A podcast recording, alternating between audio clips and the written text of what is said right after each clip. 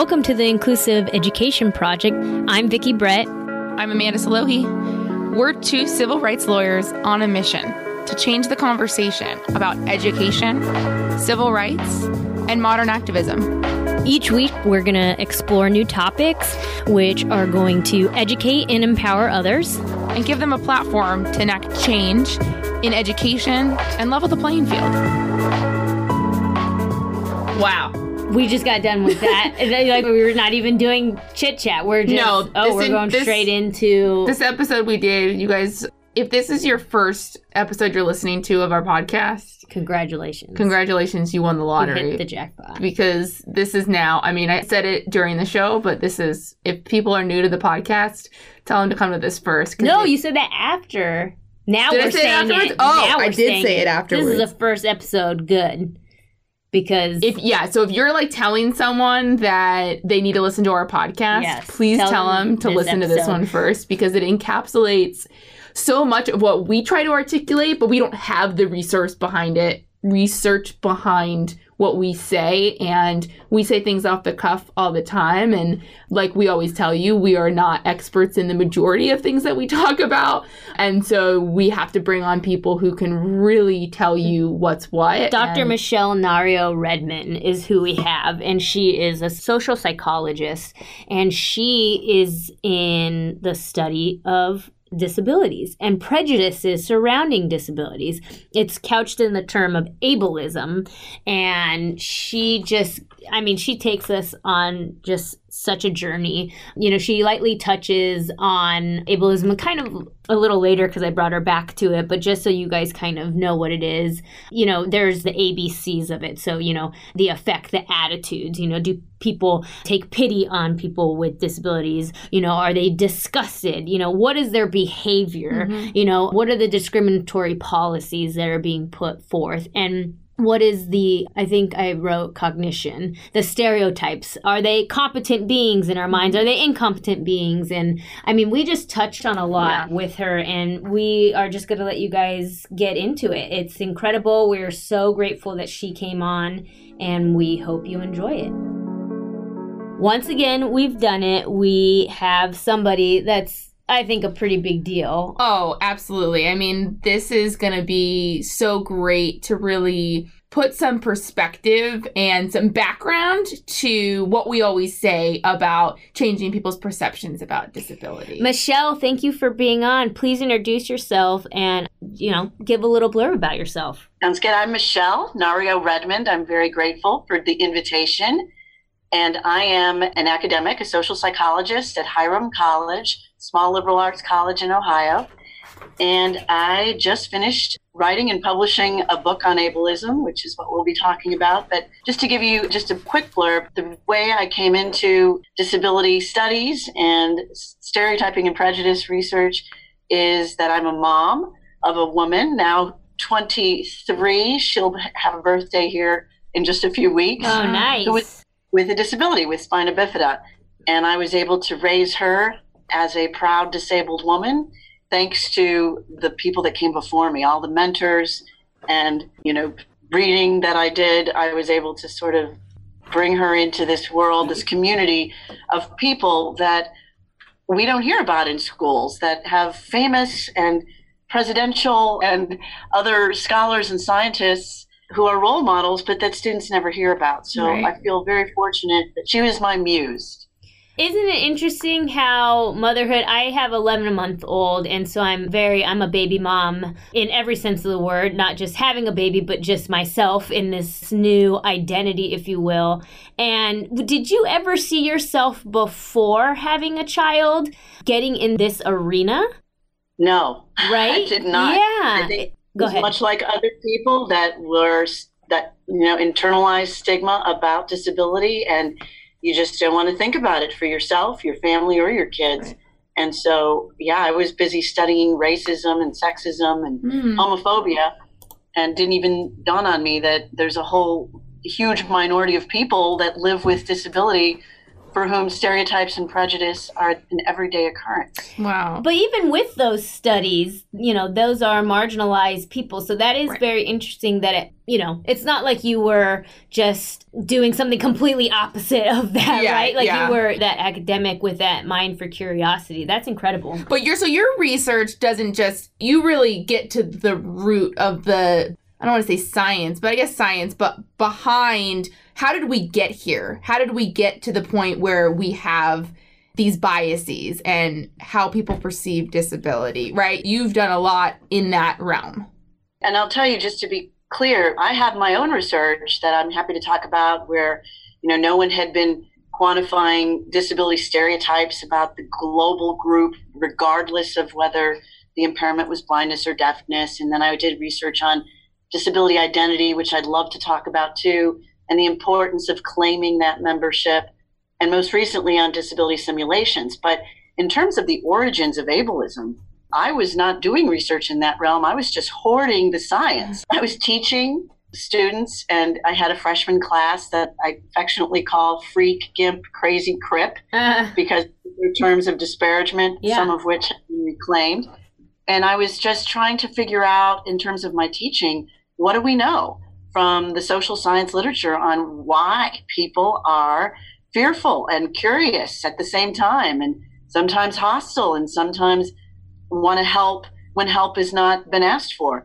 And so I was hoarding literally in my file folders mm. and increasingly on my computer all of these studies and I never really thought, you know, this would make a great book. Oh, that's great. I think one of the things that attracted me, obviously, in the realm of law that we deal with but more importantly that background. Like we would love to be social scientists as well because we just see so many different people mm-hmm. and how they're affected and and we try to be a voice for them but really understanding our own feelings about the community and one that you know maybe because when we were younger a lot of the children were separated yeah. and it produces which i thought that you pointed out very succinctly is fear right? So as yeah. a child, you're seeing children be separated. You fear the unknown. And you fear like, well, they must be, you know, I don't want to be like right. them. You know, right. I don't want to, you know, you I don't know what they're like. Mm-hmm. I don't know who mm-hmm. they are. Right, I don't know they're how they're like me or how they're not yeah. like me because they're not in front of us. Yeah. Right. Yeah. That, you know, one of the anecdotes I think has been discussed quite a bit is not only do kids, you know, come into this world perhaps not necessarily having many of the biases that are learned right until they see oh why are those kids in a separate classroom is this thing that happens when you're a parent and your child sees someone who's different and is curious and starts approaching or pointing and the parent signals the child that this is not okay by yanking at their mm. jacket and pulling them away mm. and that mm. tells the child oh no this is something to be afraid of mm-hmm. i mean prior to that they may not necessarily express anything but curiosity and you know interest in what's not familiar but i think we do all of these unintended things that give them these ideas that this is a separate class of citizen or, or human being Right. And the parent just simply thinking, oh, it's rude to point. point, and so I'm just going to immediately just yank my child, right? That's the innocuous kind of way that a parent may be thinking. But the ramifications of that, which nobody, I'm sure, thinks twice about, is alarming and great that you point out. Yeah. So your book really focuses it goes like a step further than talk about how like current literature is really just so narrow and you want to kind of demonstrate the significance of ableism and like where it came from. Can you talk a little bit about the origins and kind of give our listeners kind of a basis context of, of where this all came from? Sure. And part of the problem is this literature is fragmented. You know, it's in political science and it's in psychoanalysis, psychology, and it's, you know, in disability studies. And so finding it and pulling it all together was half of the challenge. But from what we know from much of the social science literature that's been focused on disability attitudes, is that when you put some of these things either to the empirical test or collate from anthropology and sociology, you realize that there are several distinct uh, sources or origins that impact individual thoughts and feelings and behaviors. And one of those has to do with what some argue is an evolutionary basis for fear that humans have these needs for safety and security and to feel good about themselves and to belong. But in evolutionary days of old, that they may have avoided that which was considered unfamiliar or strange, including those that may have signaled poor health because perhaps mm. they had rashes on their faces or they were anomalous in terms of missing a limb. And so, one of these interesting arguments is that part of our fear may be an evolutionary holdover to avoid things that signal disease or contamination, and that people became very adept and vigilant or wary about those things that were considered dangerous, whether someone from another troop or group or people who may have signaled poor health. And that over years of evolutionary history, this false alarm that said better to avoid and stay safe than to approach mm. became overgeneralized and that people came into this world with this sense of needing to protect themselves by affiliating mostly with their in groups and avoiding those that may have signaled contamination. But what's fascinating is that when people do try to examine this empirically, um, you know, we know that even if you have these predispositions, you still learn that you may be, you know, inaccurate. And so mm-hmm. studies have shown people are fearful of, of those with cancer once they hear they have the label cancer, even if it's not contagious. Mm. They don't want to mm. touch their clothing or wear their clothing or swim in the same pool with people that are labeled mentally ill. Mm. And clearly there are differences and some who are more germophobic or fearful than others. But as we become educated, we realize these are irrational fears. And interestingly, those who have friends and families with disabled members are not fearful, are not worried about contamination. And so this research is really just emerging as it applies to disability prejudice and ableism. So there's a lot we don't know, but there's one example, a source of potential prejudice that may be more biologically based. And then there's fears that many have written about for years associated with becoming disabled. And this one really fascinates me because disability is a group that everyone can join, and many of us, if not all of us, will join at some point in the life cycle, whether mm-hmm. it's temporarily mm. breaking a, an arm. Yeah. Or, you know, experiencing a traumatic brain injury, like a concussion that may dissipate, or whether it's becoming permanently disabled because most disability is acquired through spinal cord injury or through old age. And so this is a group, I think that even if it's at an unconscious, less conscious level, people recognize could befall them. And because of the history of misinformation and myths and stories that we tell children about the tragedy of disability, they don't want to go there. And mm-hmm. so they sort of put it out of their minds and distance themselves from those that remind them of their human mortality or their vulnerability to being a human, being a right. body that breaks or bleeds or may become injured.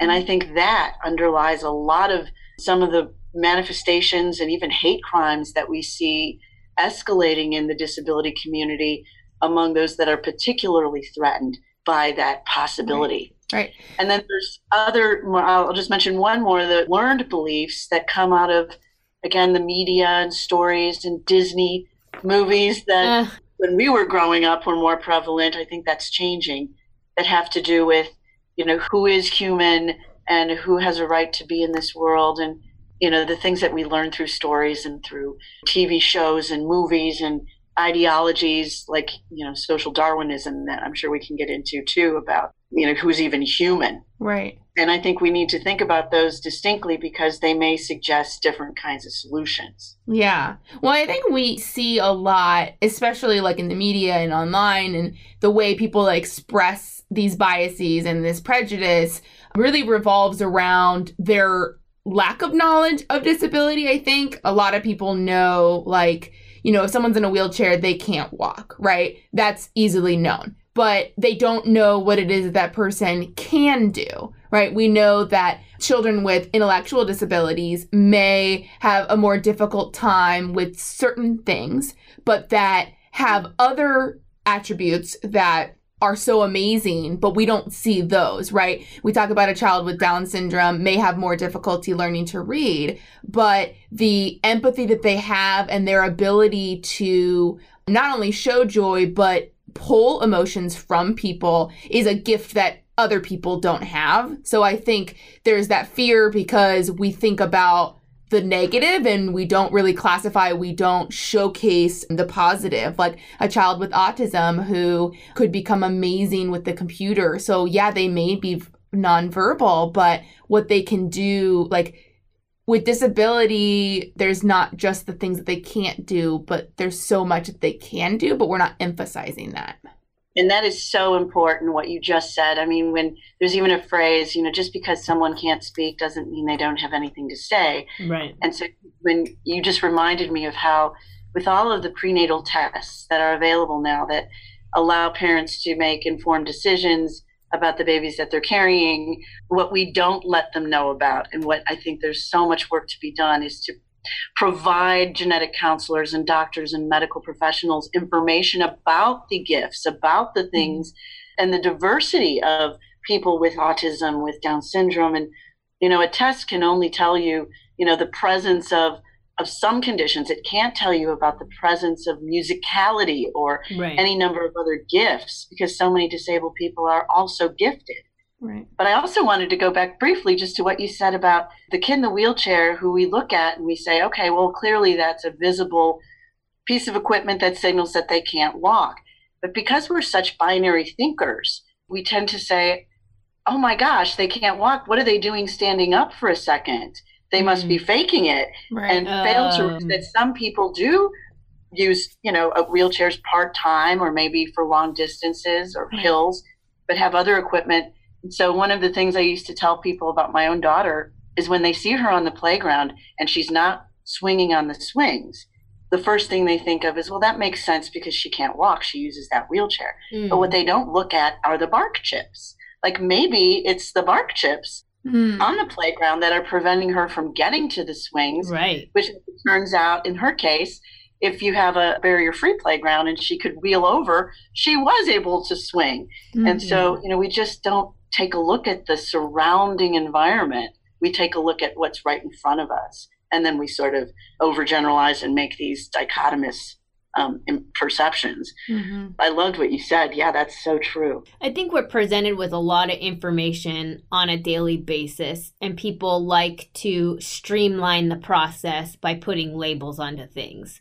So it's very easy for them to say, You're in a wheelchair, you can't walk move on with my day. But then if you see that same person, they get up, you know, oh, you know, that's an alarm. They're faking it. I got to be aware of them, right? Yeah. And, you know, oftentimes when you're around children and we always say you know they're what they're learning in the sandbox right of how to play and how to share and really those biases are not there.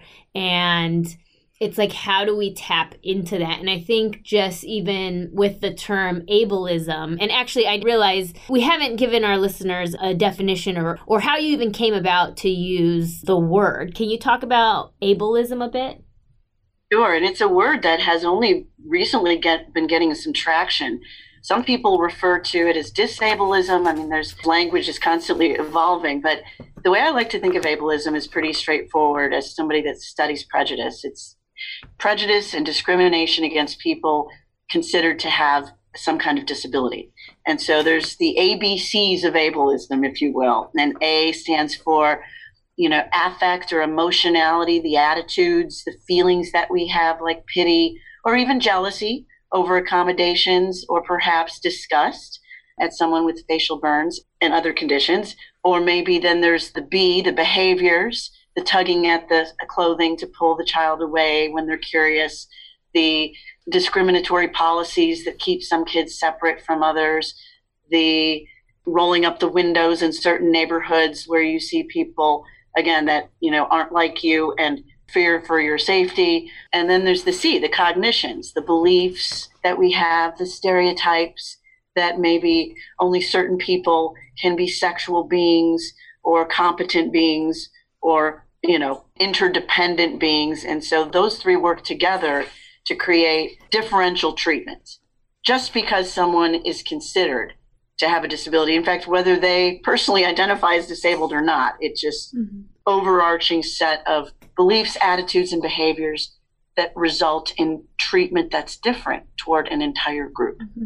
I want to go back to something you said earlier because you just kind of brought it to my mind again. You were saying like the perceptions that a person with a disability has of themselves. And earlier you said something about like owning their disability. And I was curious, we go back and forth and we talk a lot about how we talk about people with disabilities and do we use the person first language like a child living with autism? Do we say a child with autism a child that has down syndrome? Obviously we know that a lot of times the concept of an autistic child or a Downs kid, those are not the appropriate ways. But what are your thoughts about the person first of they're living with Down syndrome or they have Down syndrome? Like, do you have any thoughts about, you know, just in your research of what people with disabilities sure. kind of their thoughts on that? And I love that question because as I've, you know, language is constantly changing. So I'll, I'll give you sort of what I've heard a lot from members of the disability community and, and the disability rights community. But really it comes down to you know asking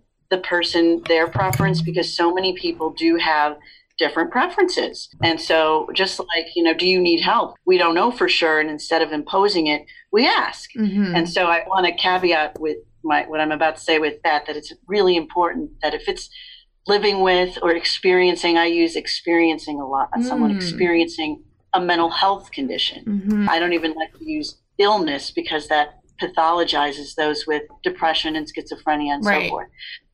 But at least from people that are working in this field, doing disability studies, doing activism, there's a new hashtag out, thanks to Lawrence Carter Long and others who are trying to remind people that, disability isn't a bad word. Mm-hmm. And so the hashtag is say the word, disability, mm. say the word. And so many people do want to privilege the idea of disabled people. We are people that are proud of belonging to this community. And when you say disabled people, it sort of also foregrounds this notion that what are we disabled by? We're disabled by society in some cases, that we may not even be disabled in some cases where we're able to participate as others, regardless of our impairments. But you know, when you're writing a book like this, or you know, you want to mix it up, and so sometimes, even in my book, I'll say people with disabilities. That seems to be still a common parlance. But mm. others push back against that because yeah. they say that sometimes people with sort of reinstantiates or reaffirms this idea that disability is something like you put on, and it reminds mm-hmm. people that it's similar to the impairment. It's equating disability as the same thing as being blind or having deafness or what have you when some people are striving to make that distinction. But I think the most important thing is that we aren't afraid to use the word and that we ask people what their preferences are. Mm-hmm. And and one other thing I'll say about language too is that I'm still learning in yeah. reading the literature. You know, there's a reason why we use special education and special needs mm-hmm. that comes out of some existing legislation that is forced that are achieving and so right. forth to their peers so that they can qualify for accommodations. But one of the things that I've heard a lot mentioned is that when we continue to use the word special needs, we preclude, if you will, or occlude the notion that these are human needs and that these are civil rights. And mm-hmm. so, to mm-hmm. what extent does continuing the use of the word special needs, you know, sort of occlude or block people from being able to think of human needs for access and participation as civil rights. Right. And I find that fascinating too. You know, I think it just us having this conversation. I mean, it's always so difficult to just, you know, we want it to be black and white. Which one is it? What do we use? But I think, you know, and that's just to our human nature, right? Which is fascinating in of itself. But us just we always say this we try to start the conversation. And i think that that's the most important thing. Because if people aren't even talking about how to talk about people yeah. then you know we get stuck. But just having this conversation and we may never know what is the right way but i think starting with asking the person obviously is always great. And then just being mindful of the way that that we say things. We have people all the time that, you know, use the R word and, you know, in front of us, and then they kind of look at us and they go, oh, you know, sorry um, and you know at least they're acknowledging that you know it's not appropriate but you know it's funny that they try to you know they're apologizing yeah they go i didn't mean yeah. it like that and yeah. it's like well yeah sure maybe not but it continues to perpetuate the right. stereotype and you know i was thinking about the fact that you know we always like when we think about like person first and and about this area being such a civil right that like we get a lot of people who say like oh well you know why should we be spending so much money on special education like why do they get money that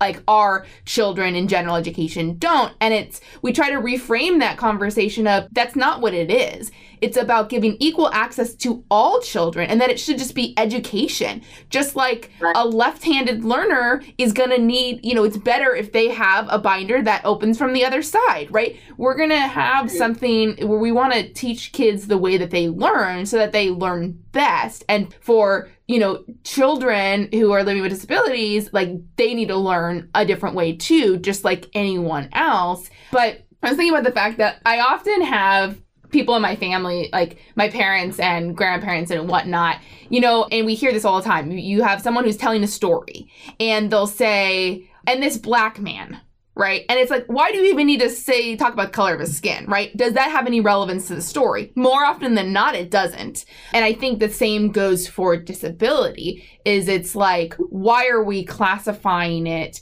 they're a person just right. like anyone else and they have rights just like anyone else. We shouldn't be saying that, oh, well, we're going to talk about them differently just because they have a disability. I mean, sure, if we're saying, you know, we need to make sure that they're getting equal access. And so because of their disability or symptom of their disability, you know, we need to provide them with X, Y, and Z accommodation, then that's relevant, of course. But, you know, if we're just having a story about a friend, like we wouldn't necessarily say, oh, yeah, my friend who has autism. Yeah, it's complicated though, because I hear what you're saying. And I definitely want to go back to the R word discussion too, and how when we hear these things, things have changed. I mean, look at the campaigns around the R word. Yeah the end word. And people are absolutely even the American the psychological the, the American Psychological Association and others have changed the ways they're putting information out. Um, I think that that's really important, even though the word has taken on you know other meanings. Like you know, I just meant it to be you know uncool. Well, right. You know, people hurt by it, and this is how things get perpetuated. But then I also think about, you know, the power of words when your assumption is that the person that may have, I don't know, taken your place in line, or maybe you were in a car accident or something, and people will say, well, this older adult, you know, hit me from behind. Uh, uh, uh. What people are assuming is the sort of white, heterosexual, male, neutral person. And so sometimes putting that qualifier on is necessary, if you will, even if it's not seemingly relevant to the conversation. Mm. Sometimes disability is not relevant to the conversation. Right. right. But people will maybe make assumptions that are not inclusive of these diverse mm-hmm. demographics. So, for example, if you're trying to change attitudes and you have a student with a learning disability who has disclosed this, who's out, if you will, with their status, and they're in a class where the disability doesn't matter. Maybe it's a math class and they're really great at math. Mm-hmm. And so they don't really want to tell their instructor right. that they have a disability because they don't want the stereotypes and the mm-hmm. bias and mm-hmm. any accommodations for that matter. But then again, how is the perception of the instructor supposed to change mm-hmm. around learning disabled students if they don't find out that this particular student is so capable mm-hmm. in a particular mm-hmm. subject? And so making sure people know about group membership sometimes is necessary to disrupt their you know what I mean? Right. But I think in a thoughtful way. But I think that's probably where Amanda may have been coming when it's not in a thoughtful and it is meant to be, you know, harsh or discriminatory in a negative way. It's not helpful. Right. Well, when I think about like in the Down syndrome community, there's a lot of families that are really trying to change the perception and say, you're rocking that chromosome, right? We are celebrating it. We want to express that our child has Down syndrome because it is a gift that we love. And I agree. And I want so badly for everyone to agree with that. And I think where the kind of fine line sometimes is with the rest of the world who has not had the benefit of experiencing interacting with a child or a person with Down syndrome, they haven't experienced that yet. And so we want to showcase them. And what I worry sometimes is when we do classify and we see the disability first rather than the person first, is that we have this perception in this country and all over the world, these prejudices that you're talking about. And it's kind of like, how do we is it that we need to be showcasing the positives and not shy away from using the words? Is it that we need to categorize them like we say special education or this type of education, being able to get this kind of education is a civil right and that we say our area of law is a civil right by saying that that every human is equal and they should be treated equal. And I know that your book kind of goes into like how do we fight these biases? So maybe this is a good time where you can kind of talk about what do we do? How do we approach this problem? And as you guys are always saying too, it depends, right? It depends yeah. on is the context an interpersonal one where the kids are playing and it's just not relevant. You know, they're playing in the sandbox and a parent may inadvertently come over and say, oh, let them win or let them have that toy because they're, you know, as a kid with autism where they can just somehow tell there's a difference. And you know that may not be relevant. In fact if the kid is behaving maybe they should be also held to account. But then if we're talking about political representation or you know other ways of confronting bias you know maybe it becomes relevant or disrupting perceptions. My example of the professor who has no idea. If the student themselves feels comfortable saying hey just so you know i got an a in your class i also experienced this condition that I just want you to know that we're quite diverse.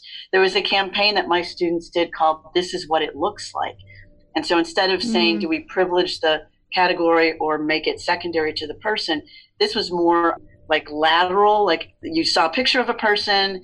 In fact, my daughter was even featured one of these, and she uses a wheelchair. She experiences spina bifida, but she's also an education major. She likes to, you know, watch videos and just had all of these things at the mm-hmm. same time. This is what you know depression looks like. This is what sort of you know more you know what I mean by lateral. It just mm-hmm. sort of mm-hmm. included a bunch of different characteristics and didn't privilege one or the other. But to speak to how we begin to think about changing attitudes, again, it depends. Are we talking about the personal level? Do are we talking about the intergroup level or the institutional level?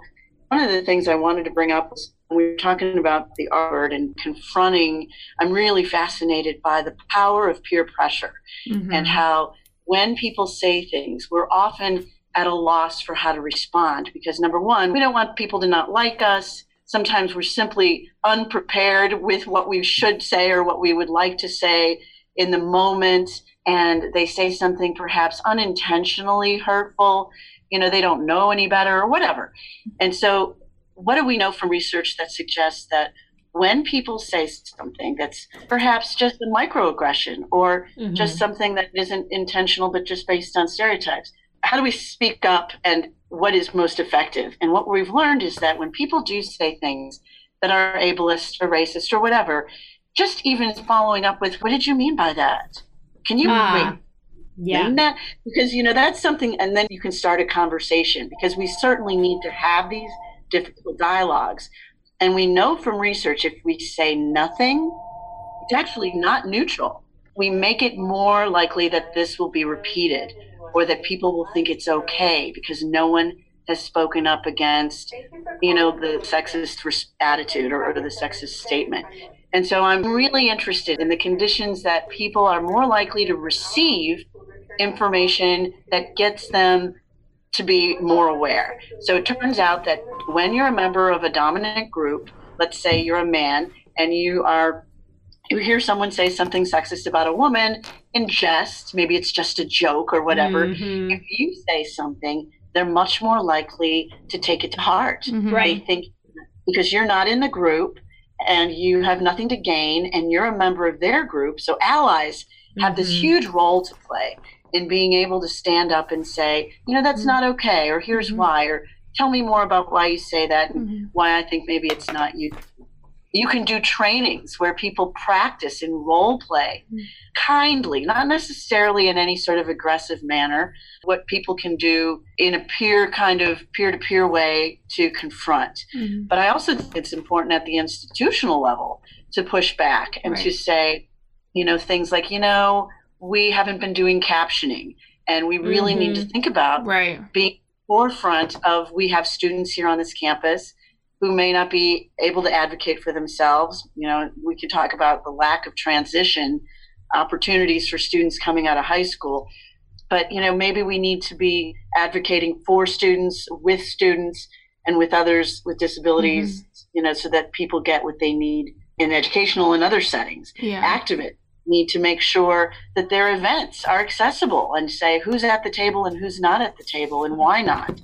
And I mean, there's so many things that we've learned work, like just putting people into contact. There's a huge literature on just increasing familiarity because there's inclusion now. Right, right, right. No, I like the idea of kind of making it more of a conversation of like starting the conversation with like you know why is it that you said that or what do you mean rather than just right off the bat telling someone that's not okay to say because i think that that allows number one the conversation to happen which needs to happen but i think someone is more likely to change their behavior if you have that conversation than if they're just told no. Well i also think there's like there's shame there and that's why people apologize when they say it around man or I because they feel the shame, you know, and right. and we haven't even had the reaction time. It's just right. like you know they feel shame and people nobody likes to right. feel shame so if but you're chastising yeah. someone and you're not trying to understand right. why they used it then it just stops. Yeah, well, it's everything. getting to the root of why it is I said in the first place because like people who do that act that way around us, they're feeling shame because they feel like they offended us, not because they actually feel like they shouldn't have said it in the first place. Sometimes, and so. And the conversation to help them understand, I think, is necessary so that they're not just like, I don't want people to not say it around me just because they know I don't like it. I want them to realize why it's wrong. Right. And that, you know what? There's research that suggests that there is a place for shame, that mm-hmm. people, there's a reason why people stigmatize to begin with. Like, mm-hmm. you're not representing our group. You're dressing in a funny way or you're acting mm-hmm. in a mm-hmm. way that isn't, so I'm going to shame you or I'm going to exclude you. Mm-hmm.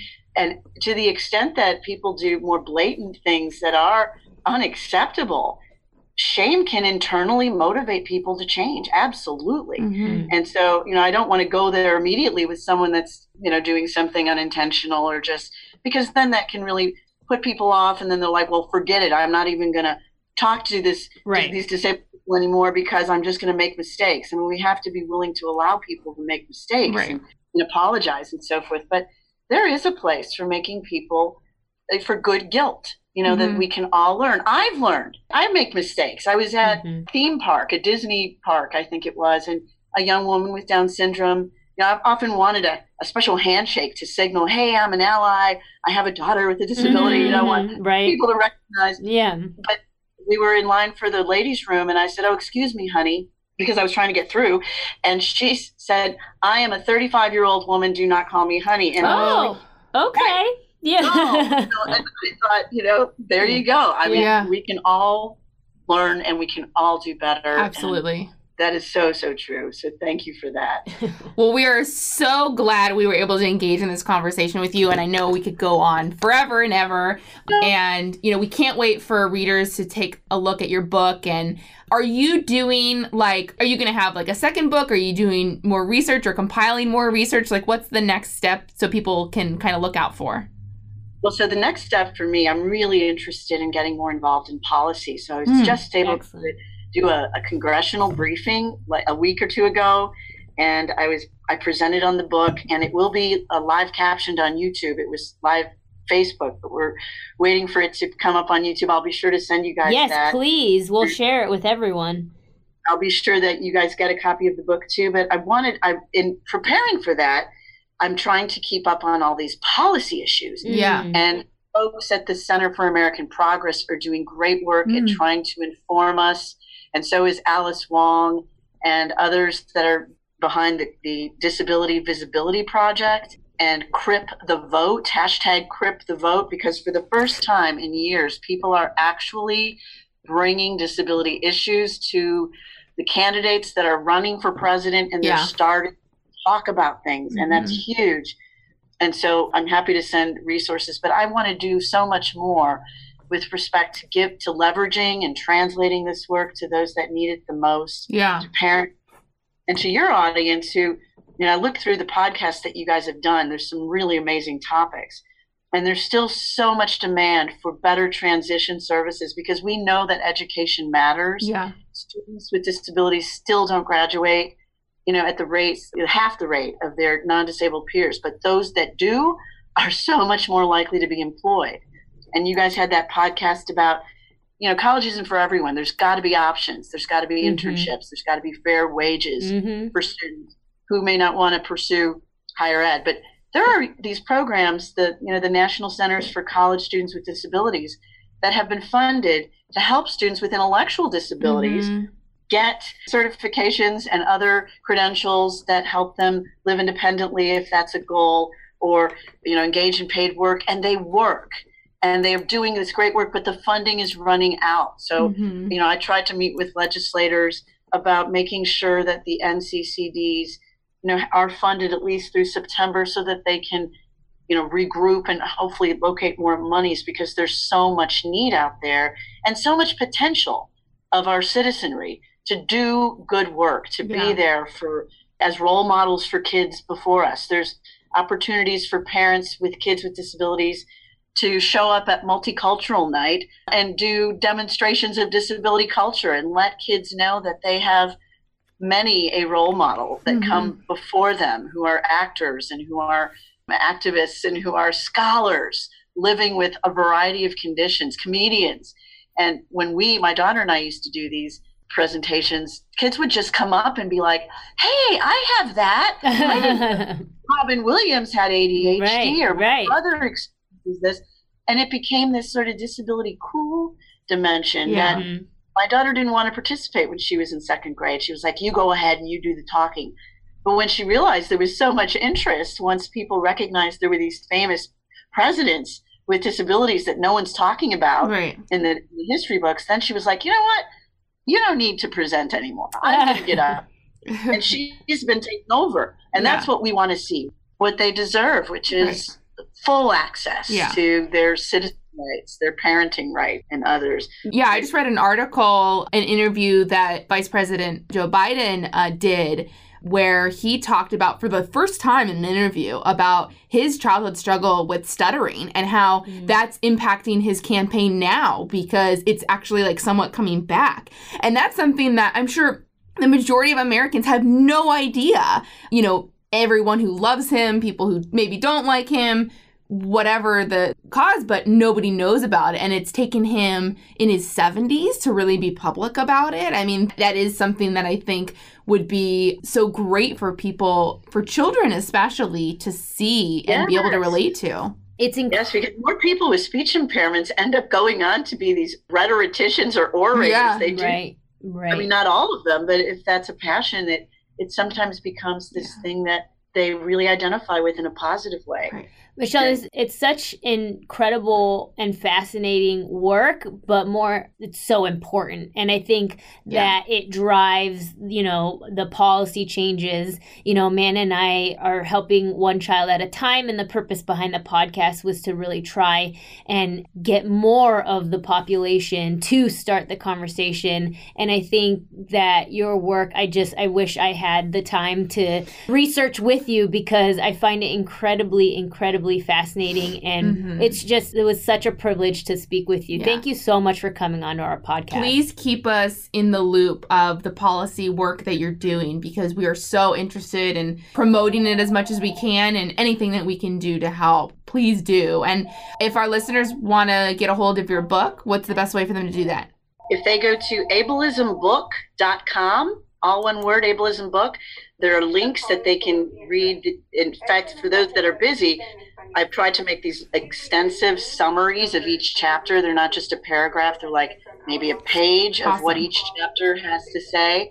And so that's a shorthand way to access the information. And at the back, there are recommendations that are also short summaries of conclusions. And then I want to plug too that at the end of each chapter, there are activist pages that my students with disabilities created that include hashtags to follow, resources to wow. get involved, what to say, how to be an ally, and fun cartoons even that are out there. And so those are things that I really would love to see people access and use, and I'm happy to share more. So anyone that wants to talk or get involved can contact me directly as well. Excellent. Thank you, Michelle. And we'll Thank talk you. to you guys later. Bye. Bye.